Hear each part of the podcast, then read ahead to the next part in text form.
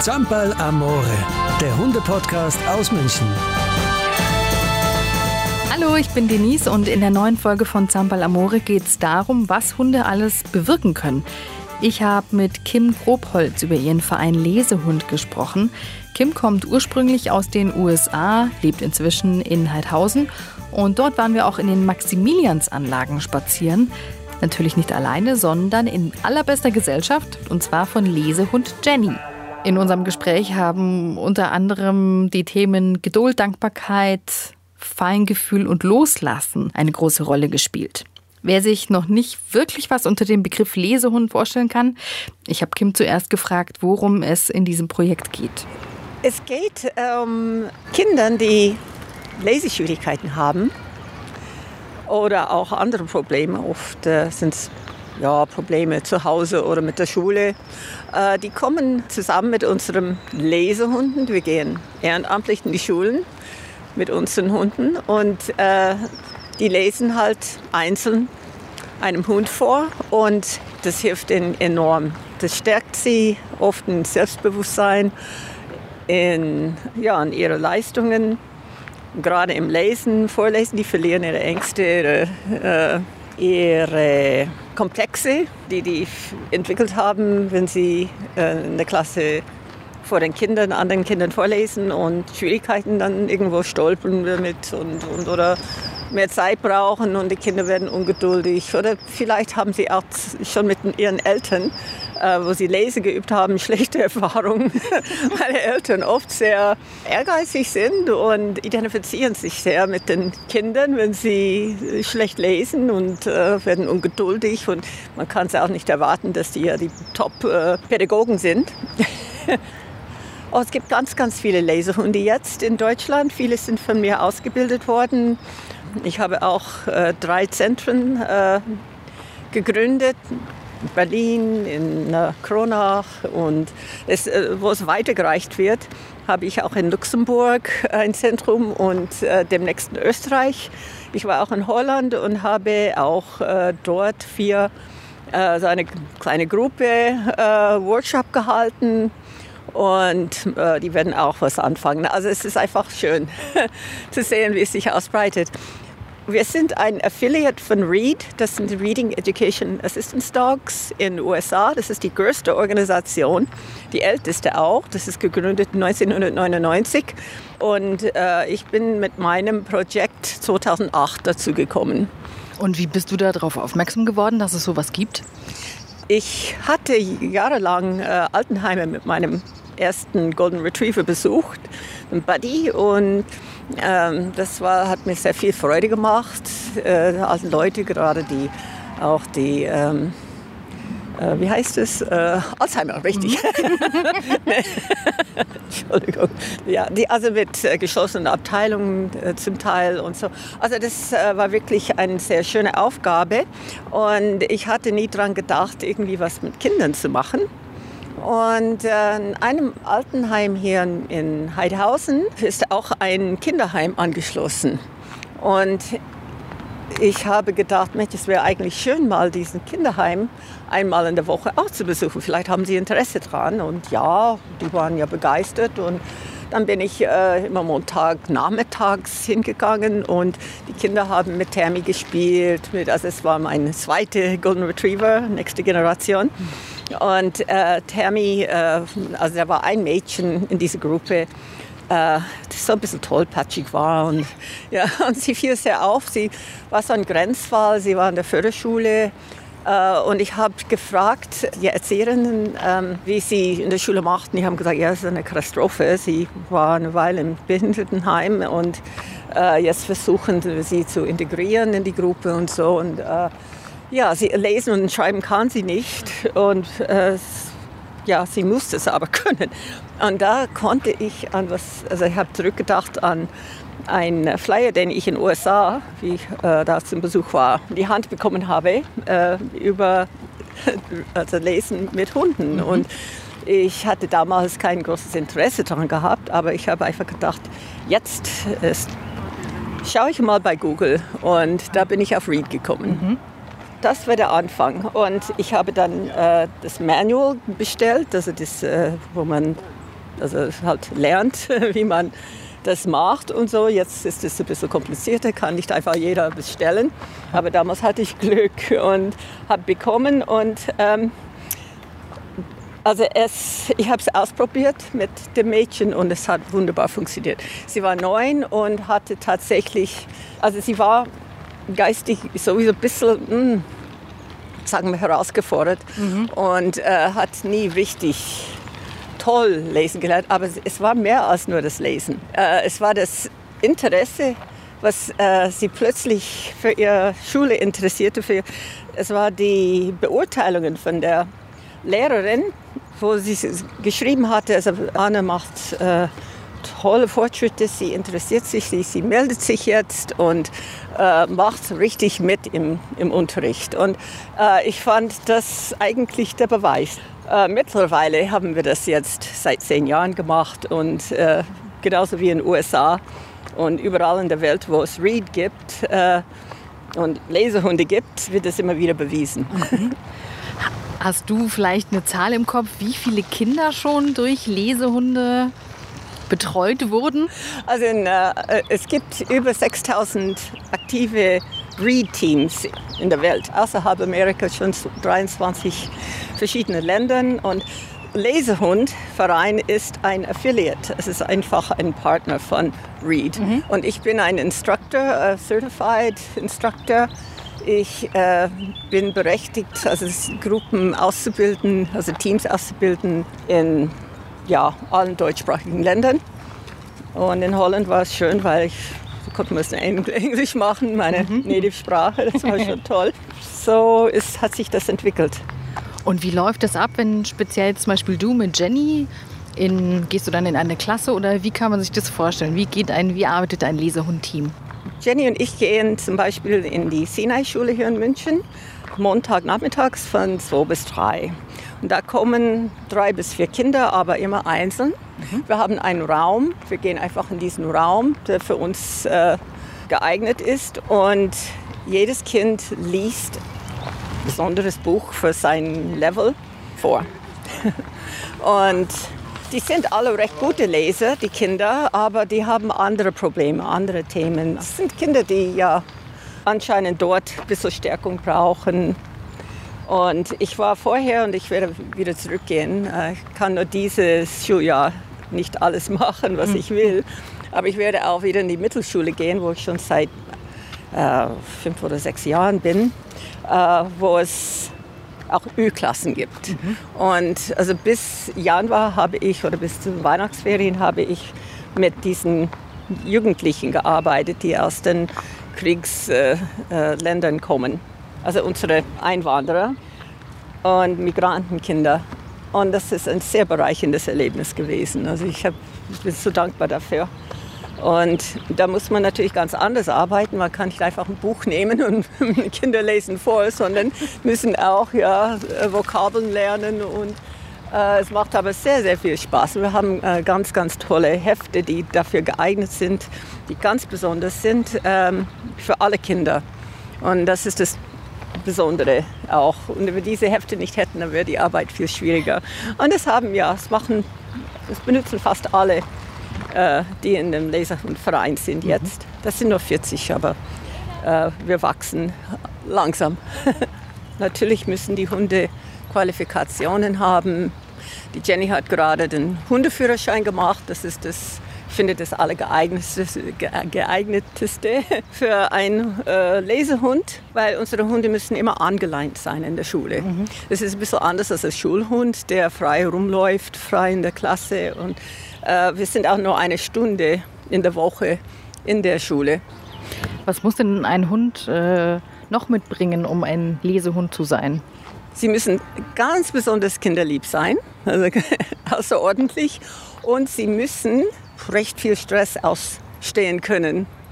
Und so laute Kindergeschrei. Man muss manchmal ja durch den Flur gehen und da schreien sie alle. Die, die, Hunde, ja, mei. Und das weiß man erst, wenn man wirklich in der Schule ist. Man kann das nicht prüfen außerhalb. Und das ist immer unser, bisschen unser Problem, ist das äh, prüfen zu können. Mhm. Und es kommen also zu mir vor allem äh, Teams oder potenzielle Teams äh, von sehr weit her, ja, im Norden Deutschland oder im Osten oder nichts Ungewöhnliches. Und das äh, macht es natürlich anders als andere Aufgaben, wo man den Hund prüfen kann und ausbilden kann. Äh, die Ausbildung ist praktisch on the job. Diese Workshops, die ich halte, da baue ich auch einige pädagogische, psychologische Sachen ein, die ich für sehr wichtig halte, dass die äh, Hundebesitzer auch, wenn sie keine Vorkenntnisse mhm. haben, dann wenigstens so ein bisschen Überblick kriegen über die Problematik, die Kinder oft haben in ihrer Entwicklung und warum sie oft äh, das Gefühl haben, ja, dass die Versager sind, wenn sie nur nicht vorlesen können, richtig in der Schule. Mhm. Was so eigentlich tragisch ist, wenn das nicht irgendwie aufgefangen wird, weil es kann das ganze Leben beeindrucken. Es weiß jeder, der irgendein Problem in der Schule hatte. Es kann einem verfolgen alle Schuljahre und das war bei mir auch so mit, mit Rechnen.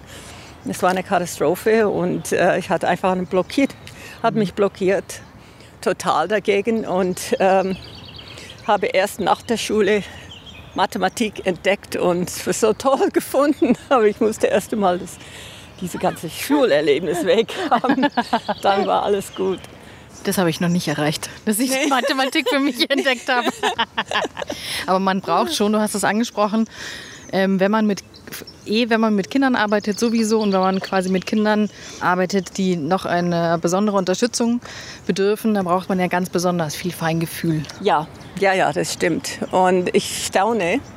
Ähm, ich bekomme so viel positives Feedback und auch die Begeisterung von den Teams selber. Von, also ich habe neulich eine Frau getroffen, sie hat absolut gestrahlt, weil sie sagt, nächste Woche fange ich an.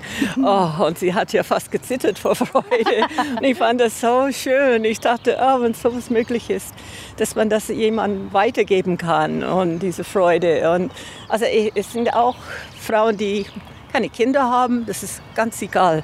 Die sind oft, also, also wirklich, also die fast immer, äh, irgendwie suchen die auch eine Möglichkeit, mit Kindern zu arbeiten. Und da haben sie einen ganz besonderen Platz im Herzen. Und das ist so schön. Wenn das jetzt jemand hört und sich überlegt, das würde ich auch total gerne machen, was, wie muss er dann vorgehen? Zu einem Workshop kommen. Mhm. Das ist fast einmal im Monat halte ich einen Workshop. Und es ist nur einen halben Tag, das ist gar nicht so lange. Kostet auch nicht arg so viel, aber es ist mehr, mehr um zu sehen, ist das etwas für mich? Mhm. Ist das etwas für meinen Hund? Bringe ich die Voraussetzungen mit, bringt mein Hund die Voraussetzungen mit. Das können die nur sagen. Also gut, der Hund kann man schon sagen, etwas objektiver, aber mhm. es, ist, es ist wirklich, äh, es, gibt, es, ist, es macht auch nicht jeder, mhm. der kommt zum Workshop. Die, das ist eigentlich der Zweck, ist, dass man sieht, ob man das machen will oder nicht mhm. oder kann überhaupt. Es ist eine Zeit, Aufwand schon einmal in der Woche oder vielleicht zweimal, wenn man wirklich Lust hat. Uh, Jenny, get out of there. Come. Hui. Ah, das macht meine auch ganz gerne, sich wälzen. Aber jetzt ist Jenny ja weiß und meine Hündin ist schwarz. Aha, ja, ja, genau. Da sieht man das nicht so, sondern riecht es nur. Und sie wälzt sich wirklich nur was irgendwie ganz schrecklich stinkt. Ja. Das oh, hey, come back here. Okay. Kommen denn dann die Hunde zu den Workshops mit oder da nur die Besitzer erstmal? Hauptsächlich ja mit. Äh, manchmal muss man von, also von einer Frau aus Berlin, sie konnte natürlich ihren Hund nicht mitbringen, aber der Hund war so sehr geprüft auf Charakter und hatte auch, äh, also wenn sie schon Qualifikationen mitbringen und der Hund Erfahrung hat, auch mit Kindern und so. Das ist schon eine Hilfe. Mhm. Ich kann ja nicht verlangen, dass die den Hund mitbringen, mitfliegen lassen. Das ist ein bisschen viel zu verlangen. Was gibt es jetzt speziell in München oder generell für Rassen oder ist das kunterbunt gemischt? Ähm, kunterbunt gemischt und ähm, es sind nur acht Teams hier in München. Es sind gar nicht so viele. Nee. Das ist das ein bisschen das Problem auch. Äh, Hätte ich einen ganz großen Verein äh, gegründet für andere Therapiearten oder Hundeschule oder sowas, mhm. dann könnte ich mehr von, von München die Leute mhm. anlocken. Aber es, irgendwo ist das äh, Interesse nicht ganz so groß in den Großstädten. Komisch. Ja. Weil ich, als ich davon erfahren habe, dachte ich mir gleich, oh, das ist interessant. Und mal gucken, ob ich, vielleicht bin ich auch bei einem Workshop dabei. Ja, schön, gerne. Sonntag. Sonntag. Wie, wie sieht es denn konkret aus, wenn dann ein, also ein Team in die Klasse geht? Und wie kann ich mir das vorstellen, wenn der Schüler anfängt zu lesen? Ähm, sitzt der Hund, liegt der oder ist es vollkommen wurscht? Also der, der Schüler liest wirklich dem Hund vor. Ja, aber nicht in der Klasse. Wie gesagt, wir haben Mhm. Ja. einen Raum dafür und äh, da werden wir wenig, äh, hoffentlich nicht gestört. Ja, der Hund hat eine Decke. Der Hund kennt diese Decke von zu Hause schon. Mhm. Ich sage immer, man soll üben auf der Decke daheim, bevor man in die Schule geht. Mhm. Und äh, das, diese Decke ist einfach sein Revier. Und der Hund legt sich hin meistens. Jenny steht immer wieder mal auf, einfach so zu ein bisschen riechen oder so. Es ist einfach ein aktiver Hund. Die Tammy war wie ein Flunder, hat da gelegen wie, wie ein Heinz. Es war immer so schön. Und ähm, Tammy, wie gesagt, sie ist äh, bald zwölf und ist äh, einfach nicht mehr so interessiert dran, diese Aktivität. Vor allem das Dahinfahren, das, das stört sie eigentlich mehr als das, die Tätigkeit an sich. Aber die, deswegen habe ich die Jenny dann äh, geholt. Und Jenny übernimmt Tammys Arbeit und macht es ganz gut. Dürfen die Kinder dann auch äh, in Interaktion mit dem Hund treten? Also dürfen die ihn auch streicheln? Oder Ja, natürlich, ja. ja, ja. Wir sitzen auf dem Boden zusammen und Hund ist dazwischen. Und das ist eine klassische Sitzordnung, äh, die Ideale. Also wenn, äh, da kann ich dann agieren, wenn der Hund unruhig wird. Und das Kind hat den Hund direkt neben sich und kann ihn streicheln. Und es ist äh, eigentlich sehr schön. Also was ich mir auch gleich gedacht habe, weil das ja generell so ist, äh, dem Hund ist ja egal, wie du aussiehst oder so und der, der Hund verurteilt dich nicht. Vielleicht ist es ja auch so ein bisschen... Das sagen die Kinder, wenn sie gefragt werden bei Interviews. Also wir haben so viele Radiointerviews und so gehabt, Fernsehen. Äh, da werden die Kinder immer wieder gefragt, ja, was gefällt dir an Lesehund? Und die sagen, ja, mir gefällt es, dass äh, der Hund mich nicht kritisiert oder korrigiert. Und das ist eben dieses, dieses Fließen lassen können, so loslassen können von Ängsten, von, also wir überdecken dann oder, oder wir ersetzen dann diese Angstgefühle mit positiven Gefühlen. Und die, ähm, eines, ein sehr wichtiger Punkt, warum, also wenn Sie das sagen, ist es für uns eine Bestätigung, dass Sie uns nicht als korrigierende Mitglieder des Trios wahrnehmen.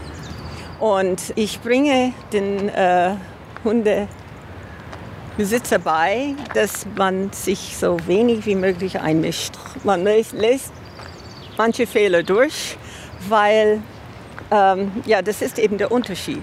Und die sollen uns nicht also es ist sehr schwer für Lehrer zum Beispiel. Ich habe viele Lehrer, die kommen und ich sage, wenn die das hören, denken die, oh je, das wird schwierig.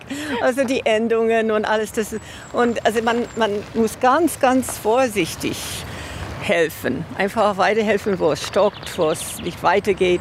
Ich bringe den viele verschiedene so kleine Tricks bei, wie man den Hund mit einbindet. Ja, Tammy äh, hat das nicht verstanden oder Jenny hat das nicht verstanden, was du gerade gelesen hast.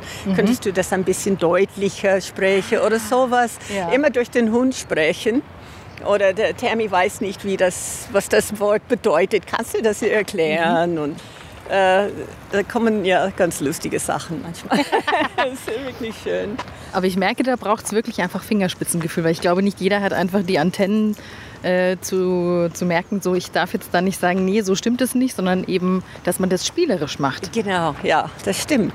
Aber anscheinend, es gibt Erfolg und das ist das äh, Ausschlaggebende. Wie bekommt ihr denn eure Schüler sozusagen? Wenden sich Eltern an euch oder die Schulen? Die Schulen. Oder wir gehen einfach, wenn ein Team äh, fertig ist und vielleicht bei mir hospitiert hat, wenn es hier in der Gegend ist, ist natürlich ideal, dann, äh, dann können sie in eine, eine Schule antreten und sagen, ja, wir haben diesem, ich kann das anbieten. Ich mache das ehrenamtlich mit meinem Hund und hätten Sie Interesse. Also so gehen die meisten dran. Ich biete auch immer Unterstützung und Hilfe an, aber die kommen ziemlich gut alleine zurecht. Wie viel Zeit muss man denn insgesamt investieren? Äh, du hast schon gesagt, also einmal in der Woche wäre es dann wahrscheinlich irgendwo ja. ein Einsatz. Eine Stunde. Und ja, es ist halt die Fahrerei, das ist die Frage. Und es ist natürlich schön, Schulen sind meistens äh, mittendrin, wo es auch äh, viele Häuser und Wohnungen gibt. Und in der Nähe hat man immer eine Schule, irgendeine Art, die Hilfe braucht. Wir sprechen ja über das Projekt Lesehund, aber es gibt ja nicht nur, glaube in den USA war das, oder, dass nicht nur Hunde eingesetzt werden, um, um da zu unterstützen, sondern auch Hamster und Kätzchen. Ja, genau. Katzen und ähm, ja, Hennen und Hasen und Meerschweinchen. Und ich hätte auch, ich hatte, bevor ich Jenny mir geholt habe, habe ich gedacht, eigentlich würde ein Meerschweinchen auch tun. Aber ich kann kein Tier mehr in einem Käfig halten in der Wohnung. Das ist mir so grausam, ich könnte ich nie. Ich habe äh, Raten gehalten und zuerst habe ich sie in einem Käfig gehalten und dann habe ich gesehen, wie irrsinnig intelligent sie sind und neugierig. Und da habe ich sie laufen lassen. Es war ein Haus damals äh, zur Miete. Und die haben ganz schön ramponiert. Oh, aber herrliche Tiere. Ja, auf jeden Fall kann ich, habe ich dann geschworen, nie wieder ein Tier in einem Käfig. Ja. Und deswegen ist die Jenny da. Viel mehr Arbeit, aber ich bin so dankbar dafür, für die Notwendigkeit, immer schön laufen zu müssen. Sie geht mit mir joggen und die Thermi äh, hat momentan eine Verletzung an der äh, Pfote, aber normalerweise geht sie auch sehr gerne mit. Ein bisschen langsamer und schwierig mit zwei Hunden manchmal, wenn nicht so weit auseinander sind und ja. Typen so unterschiedlich sind. Ist äh, Jenny eigentlich ein Mischling oder ist das eine ja, Rasse? Sie ist ein Designerhund, ein Golden Doodle. Ah, aber in klein. Ich kenne die nur in ja, so groß. Ist Größe M. Ah. Und zwar gibt es Größe L und Größe Piccolo, ganz kleine, äh, aber Gott sei Dank nicht hier. Die werden in den USA gezüchtet, das ist natürlich sehr extrem. Aber nein, das ist, äh, sie ist also Golden Retriever und, und Pudel, aber die zweite Generation, das heißt aus zwei Dudeln, ein ah. F2. Und deswegen ist sie eigentlich mehr pudelig geworden. Als, aber sie hat das Gemüt von einem Golden Retriever. Das ist so schön. Sie äh, ist eine unheimlich liebe Hundin und äh, gut sozialisiert, schon von Natur aus, also mit allen anderen Hunden und mit anderen Menschen. Sie ist ein bisschen, ja, sie bellt manchmal Leute an, die so ein bisschen komisch sind oder bis sie so irgendwie einen komischen Hut aufhaben. Das ist hier meistens im Park, äh, aber sonst ist sie ganz, ganz wunderbar zu haben hat halt einfach feine Antennen und erkennt gleich, wer gut und nicht gut ist. Ja, genau. Gute Wachhund auch. Genau. Göttchen. Und ich habe noch gelesen, es gibt hier einen äußerst prominenten Schirmherr, Konstantin Wecker. Oh ja, der Konstantin. Es war so, mein Mann ist Geiger, weil er äh, war ja, fast sein ganzes äh, Berufsleben bei den Münchner Philharmonikern. Und äh, wir spielen zusammen, gerne ich spiele auch Cello. Und äh, wir haben äh, zusammengearbeitet in einer Kinderoper. Äh, das war letztes, war Mai, glaube ich, war die Aufführung. Und bei den Proben, da hatte ich die Gelegenheit, mit äh, Herrn Weckel zu sprechen und habe ihn auch, wir sind hier an der Isar aufgewachsen und äh, so kamen wir dazu, über die Hunde zu reden. Und da habe ich erzählt von Lesehund und da war er sehr begeistert und ich habe ihn gefragt, ob ob er nicht Schirmherr sein möchte. Einfach ganz spontan, hatte ich überhaupt nicht vor, irgendwie geplant. Und er sagte, ja, gerne. Und so ist es entstanden. Super. Gibt es auch ein ganz schönes Foto auf deiner ja, Homepage, das sieht sehr schön aus. Ja, ja, der, der ist sehr gut äh, vor allem drauf, sicher froh um dieses schöne Bild und ich auch und die Hunde sehen auch gut aus. Wir sind alle, alle sind glücklich. Super, ja. Ich muss sagen, unser Fotograf, der war ist äh, ganz lustiger und hat, äh, die Hunde lieben ihn heiß und innig, absolut abgöttig. Der ist, äh, ja, also ich glaube nicht, dass der liebe Gott mehr mehr Liebe kriegen könnte von meinen Hunden als er. Gell, der Onkel Christian. Ja. Oh, oh da schaut Jenny ja, gleich. gleich. Ja, so ist das. Ähm, weil du ja gesagt hast, es gibt nur in Anführungsstrichen acht Teams in München. Äh, Wer sich äh, berufen fühlt oder wer Lust hat, der schaut doch am besten einfach bei einem Workshop vorbei bei ja, euch. bezingsweise äh, unsere Website. Und da sind aufgelistet, wann die äh, nächsten Workshops stattfinden. Und ja, sonst äh, ja, Informationen, nähere Informationen schicke ich dann zu, wenn jemand mich wissen möchte. Da steht nicht alles auf der Website. Finde ich wirklich eine ganz, ganz tolle Sache und ähm, hoffe, dass sich da jetzt ein paar vielleicht melden und sich da denken, das ist einfach eine tolle Idee, die man unterstützen soll, kann, darf. Danke, Kim. Danke, danke auch. Ich muss echt sagen, ich habe selten so einen herzlichen Menschen kennengelernt wie Kim. Eine Frau, die von innen und von außen strahlt. Also da kann ich mir echt gut vorstellen, dass sich die Kinder da sehr, sehr wohlfühlen.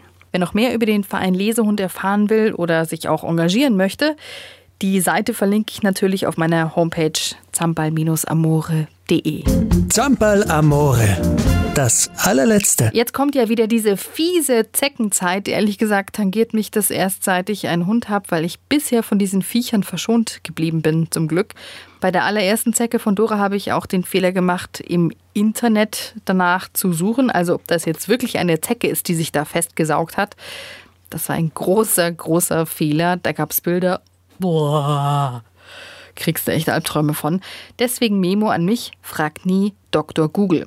Das ist übrigens auch ein äh, guter Ratschlag, wenn es um einen selbst geht, bei irgendwelchen Wehwehchen.